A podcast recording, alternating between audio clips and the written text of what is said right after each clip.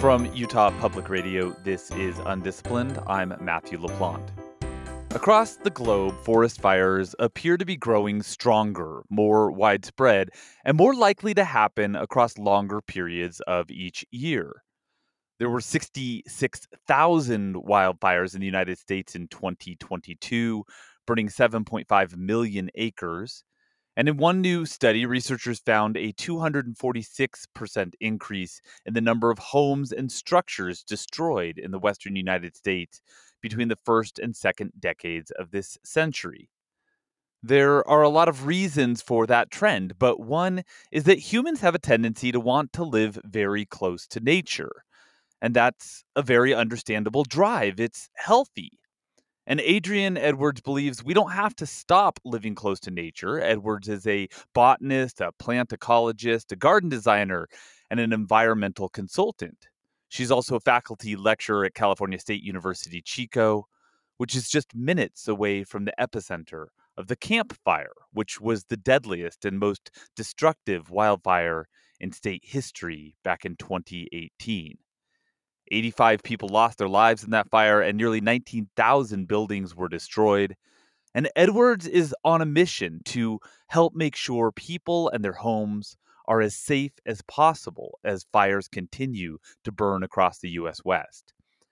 To that end, she has co written a new book, Firescaping Your Home, and she's joining us today to talk about risk reduction in wildfire country. Adrienne Edwards, welcome. Thank you. It's good to be here. Adrienne, a lot of people who were alive on November 22nd of 1963 remember that day because that's the day that President John Kennedy was shot in Texas.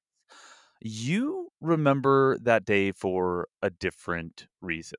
Yes, a very different reason. Um, I was living in South Texas and playing in the garage with my little brother. We were just little kids, three years old. And he climbed up on the motorcycle of my dad's. I said I was going to tell. So he, as he was climbing back down, he uh, knocked the motorcycle over, and the babysitter came, picked him up, took him inside because he had gasoline on his clothes. So she cleaned. She was cleaning him up, but the gasoline from the tank actually went to the hot water heater and exploded.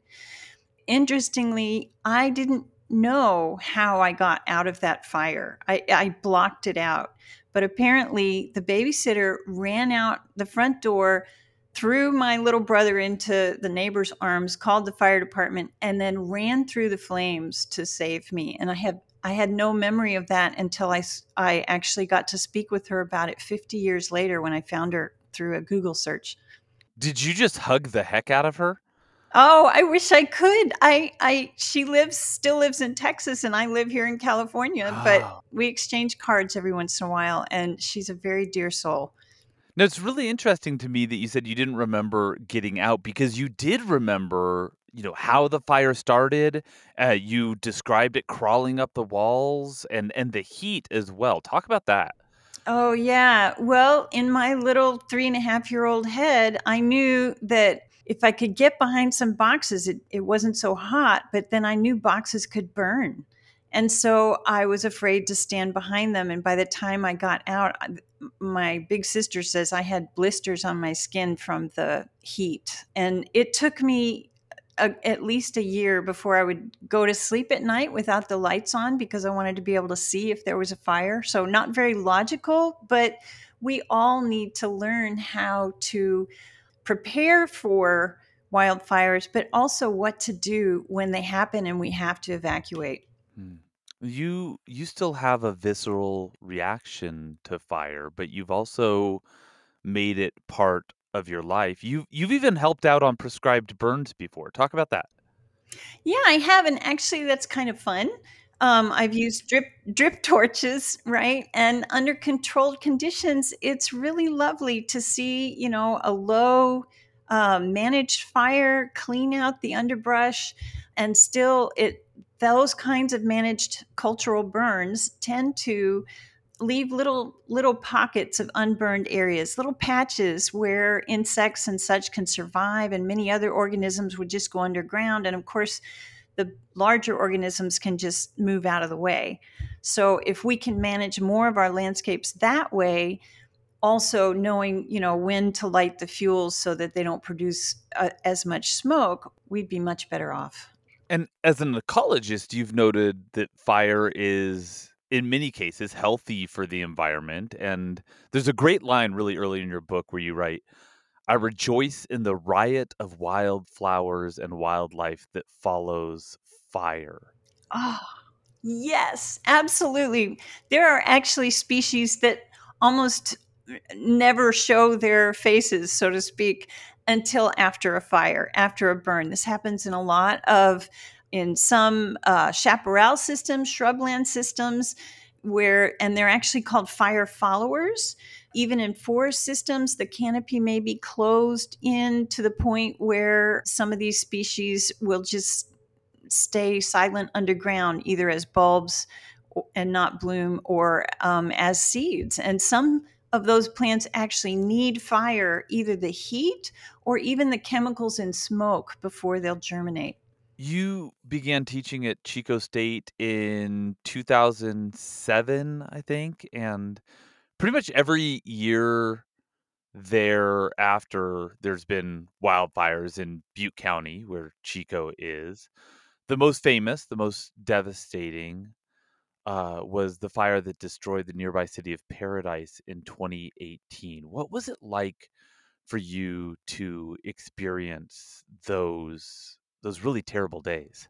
Oh my goodness. Tying back to that visceral reaction that I get when I smell a house fire, it's different than a wildfire, right? When you smell buildings burning, you're smelling, you know, the the casings on the wires and the PVC and the you know all the other stuff in our homes and i just i literally get goosebumps and feel nauseated and what i was doing that morning you know by the time everybody in chico could see that huge fire plume people were already in traffic jams trying to get out on the only you know one of only two roads and you know they canceled classes and i was going to go to the local walmart on my way home and the parking lot was crammed already with people who had nowhere to go and they looked just uh, terrified. Rachel, my co author, actually lives in Magalia, just above Paradise, and was in that same Camp Fire footprint. And her neighbor's house burned uh, she's in a, the wildland areas, but hers did not. And, you know, they had done a lot of work to manage their landscape and house to reduce that risk. They were also caught in those traffic jams for almost eight hours. And it's only a like a, a 40 minute drive up the hill to her house. So. And Rachel couldn't get back to her house for three months afterwards, but her house was spared. You said she had done quite a bit of work. She and her husband had done quite a bit of work on their home to prepare it for something like this, right? Yes, and of course th- she has a running list of things where you have to balance, you know, how much benefit am I going to get in making my home more fire resistant and how much is it going to cost me? And they have, you know, a list of things that they're doing over the years to try and make their house more fire resistant. I think uh, she might have even mentioned in the book how they discovered after they bought the house that the the seals around their windows were completely breaking down. And that's one thing that's pretty easy to fix. You would just remove the caulking and then try and reseal them and that can actually make it less likely for embers to rest against your house. They also do regular burning. They'll they'll clear areas do small burn piles. That said, they were also really lucky because sometimes, no matter what you do, you know, in any given event, you, you can't predict completely what's going to happen, right? So you have to stay safe too.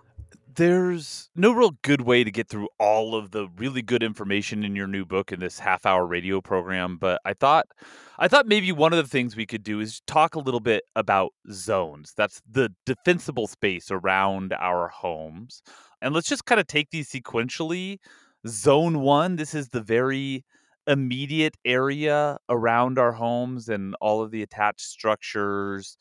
Uh, something from like zero to five feet, or if you're in an area of higher risk, maybe like out to 15 feet. And you've written this is really an area that should have no vegetation or dead organic material at all, right? Correct. And not even, you know, tools, hoses with leaves, anything like that during fire season that's going to catch fire next to your home is a no no, right? And as a gardener, that might sound a little heartbreaking, but actually, if you if there's a, a period of time that's non-fire season like for for where we live it would be winter and early spring you can grow bulbs and things and then just make sure that that area is cleared out afterwards in time for fire season.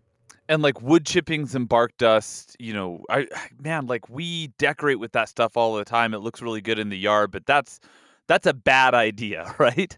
In that non-combustible zone absolutely. And even synthetics like weed barrier astroturf those things carry they ignite very easily and they carry flames. One of the worst mulches you can use is that those rubberized uh, recycled rubber tire discs that people sometimes put around their trees and shrubs to keep the weeds down those are really bad.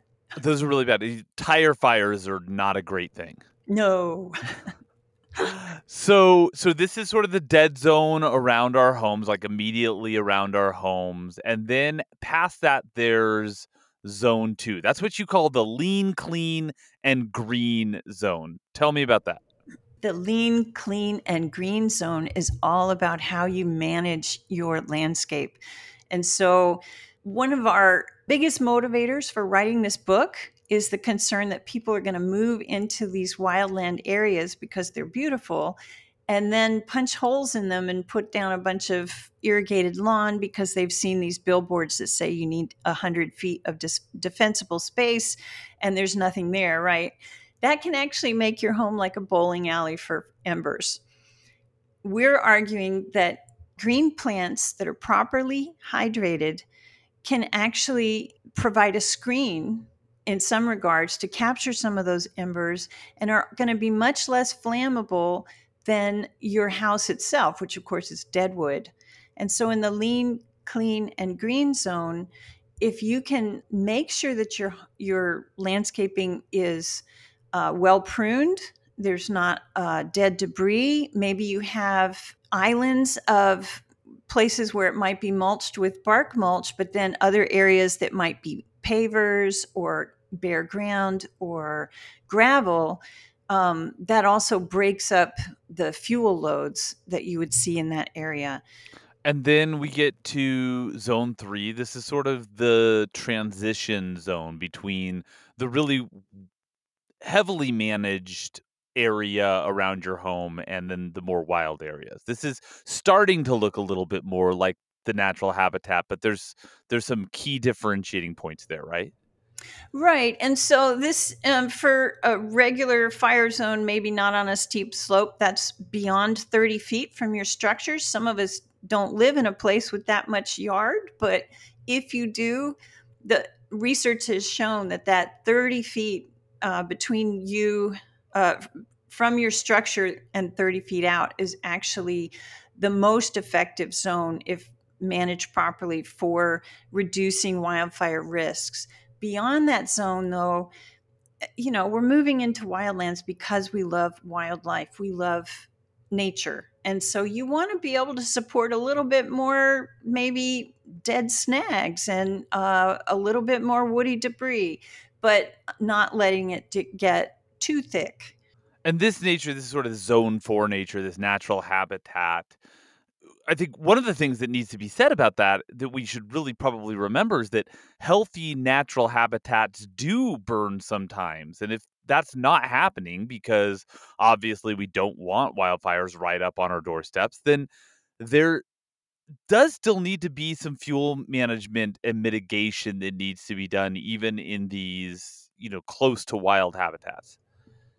Yeah, and sometimes that might be letting wildfires burn uh, uh, you know, on an appropriate time scale, right? So in a grassland area, that might be more often than in a shrubland, right? So in Utah, you have very different habitats than many areas that we're around here in California.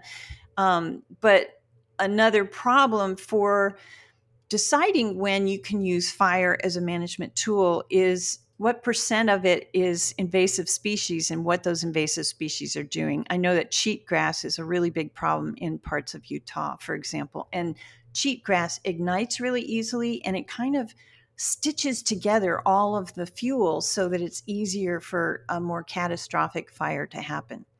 There are probably some people listening to this who are thinking, well, none of this is applicable to me. I live in a neighborhood where, you know, there's 10 or maybe 20 feet away from my home, there's another home. And that was really the case in a lot of the neighborhoods in Paradise, too, where once the fire entered the city, it spread not from you know uh, bushes to bushes, but it, it was literally spreading from home to home.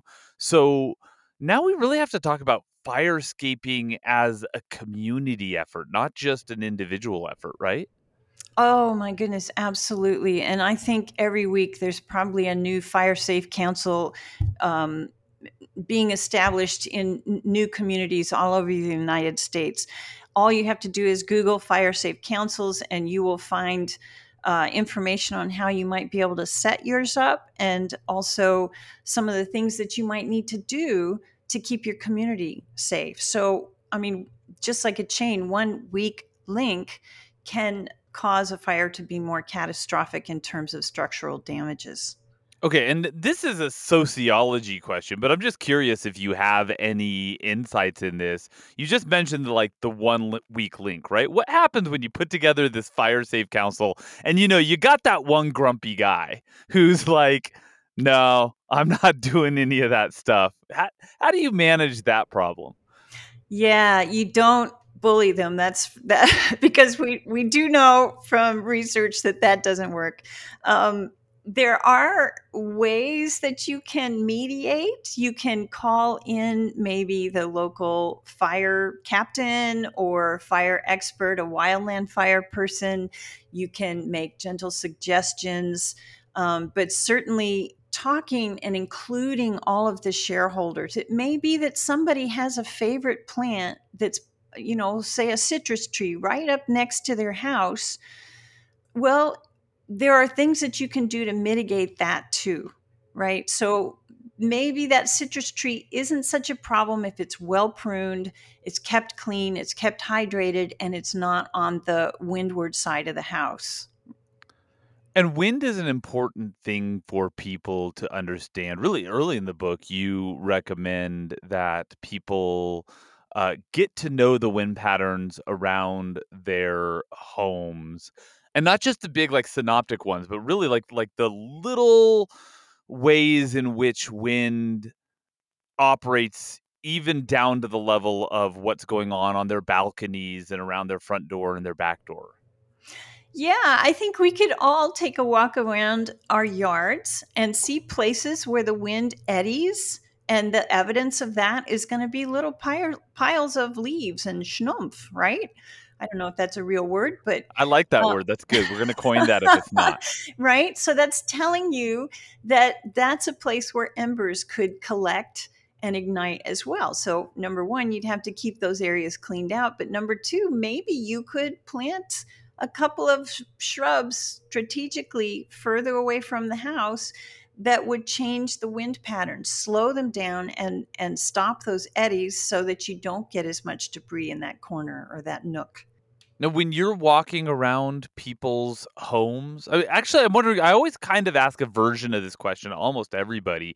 You know, when your brain is wired the way that your brain is wired, when you're walking around the neighborhood, can you turn it off and just appreciate your neighbors, or are you always looking for those things, or are they always kind of capturing your attention? Like, oh gosh, Judy, you're not, you know, you need a windbreak there. Harold, why why haven't you mowed your lawn lately? Yeah.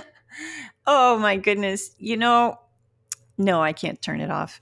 um, I feel like Martha Stewart or something, but one of there are two things that are going on in the little noise speakers in my head, and one is um, why are you destroying habitat by just having a green lawn and and little topiary shrubs that don't support birds or insects or what have you right where's your wildlife if you can't hear sounds in your yard of insects and birds then you have a virtual desert on the other hand when i see a palm tree or a you know, a dead shrub right up next to a building, I want to panic and go knock on their door and say, Hey, can I help you take that out? Right.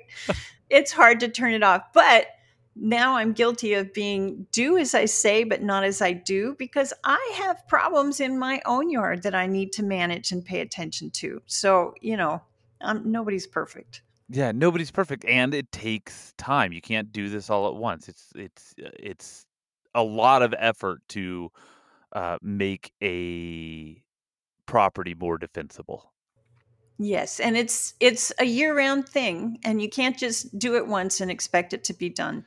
We've had a lot of researchers on this program who have talked about the importance of trees in municipal environments for reducing urban heat and providing habitat for birds and other animals and you know oxygen for removing pollutants and all of that. So how do we balance all of the positive aspects of trees with the fact that trees are also potential fuels for wildfire? Well, actually, that's something that we discuss in the book because we like trees. And um, it turns out that, of course, again, a healthy living tree um, with the branches limbed up a little bit and no dead branches or few dead branches in the top can actually help protect your home from some of the flying embers during a wildfire. They can also provide sort of what you might call a fire shelter belt in the same way that farmers have used wind shelter belts or snow shelter belts.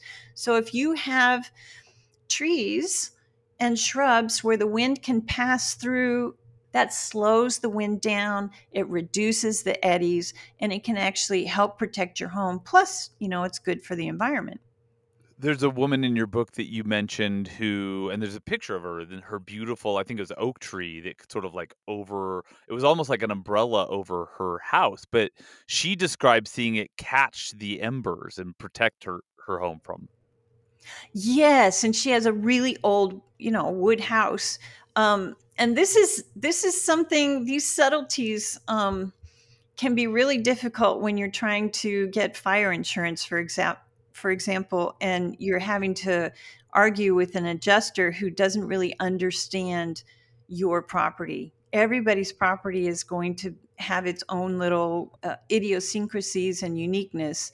Um, and I think it would be a crime if we let an insurance adjuster tell us that we have to cut down a magnificent old tree because it's a fire hazard if it's well maintained.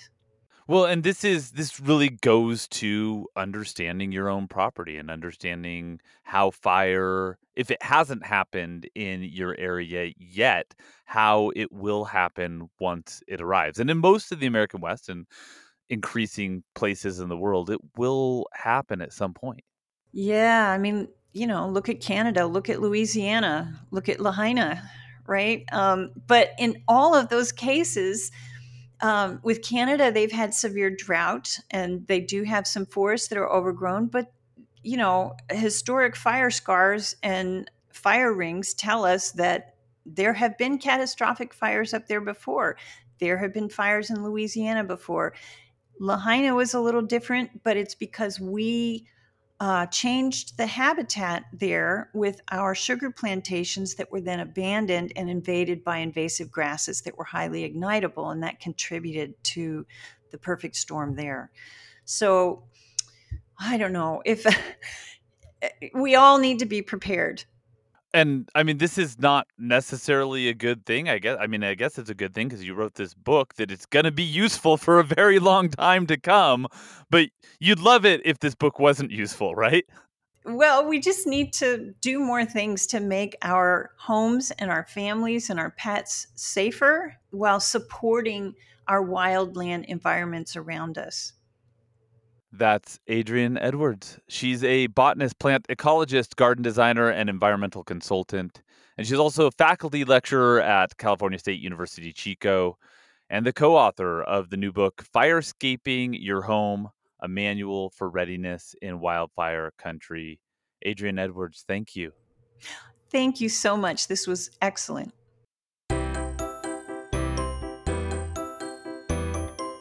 Undisciplined is a production of Utah Public Radio, and if you happen to live in Utah, you can listen to us on UPR every Thursday morning at 10:30, and on KCPW at 10 on Thursday and noon on Sunday. If you miss us, then you can listen to every episode of Undisciplined wherever you get your podcasts. And however you listen, please consider giving your support to public radio. You can do that at donate.nprstations.org slash UPR. Our producer is Claire Scott. Our theme music is Little Idea by Benjamin Tissot. And I'm Matthew LaPlante. Thanks for listening. Now go have big ideas.